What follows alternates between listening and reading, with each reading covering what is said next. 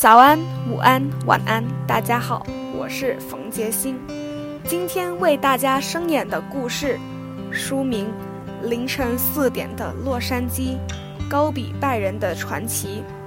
节录：我不想成为佐登第二，只想做高比。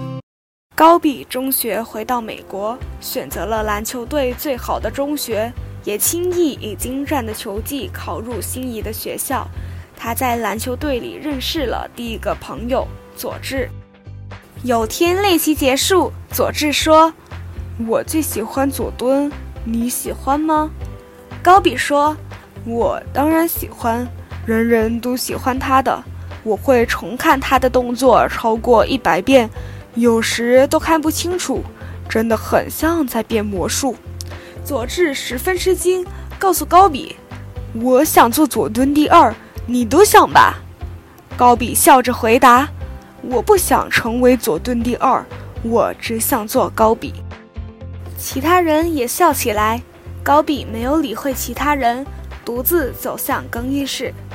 中学的生涯中，同学们都认为他高傲自大。因此，高比的中学生涯里就只有佐治一个朋友。高比因为优异的成绩，让他可以跳过大学，如愿加入 NBA，加入他最喜欢的球队。佐治升读大学后，千辛万苦买到篮球比赛的门票，终于可以去看高比的比赛了。可是那场比赛，高比的球队一直落后，在最后四分钟，高比上场了。每个人都期待着高比会有所表现，扭转局势，却没想到高比在四分钟内三次出手，三度落空，全场满是嘘声。随着哨子响起，球赛结束，高比也成为了输球罪人。佐治看到高比的表现，虽然心生遗憾，可是却暗暗希望下次来看高比的比赛，高比就能成长为独一无二的高比。因为高比的比赛失误，他的队友更不喜欢他了。可是谁也没有料到，这次高比沮丧的不得了。球队总经理跟高比说，他的投篮姿势有问题，需要改进，去找佐敦，佐敦会告诉他如何提高水平。高比以为他听错了，也不认为佐敦会叫他。其实总经理早已约好佐敦，请他叫一下高比。高比十分重视这次机会，那天铁早半小时就到达了练习场地。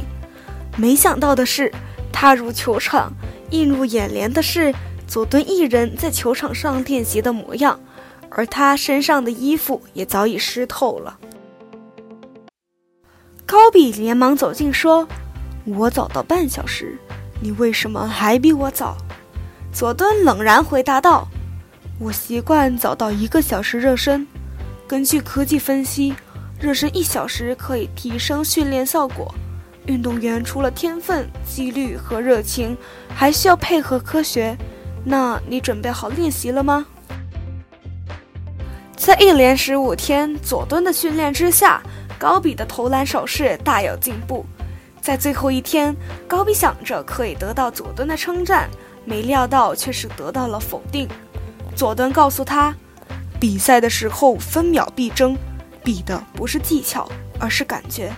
高比感到十分疑惑。佐敦看到高比疑惑的表情，说：“你要了解你和篮球之间的关系，即使闭上眼睛，单凭感觉也要知道投篮是否可以入樽。”高比问：“那我要怎么做呢？”佐敦说。每天至少投篮一千次，你自然就会明白我所说的感觉。高比深感夸张，深吸一口气说：“好，我练。”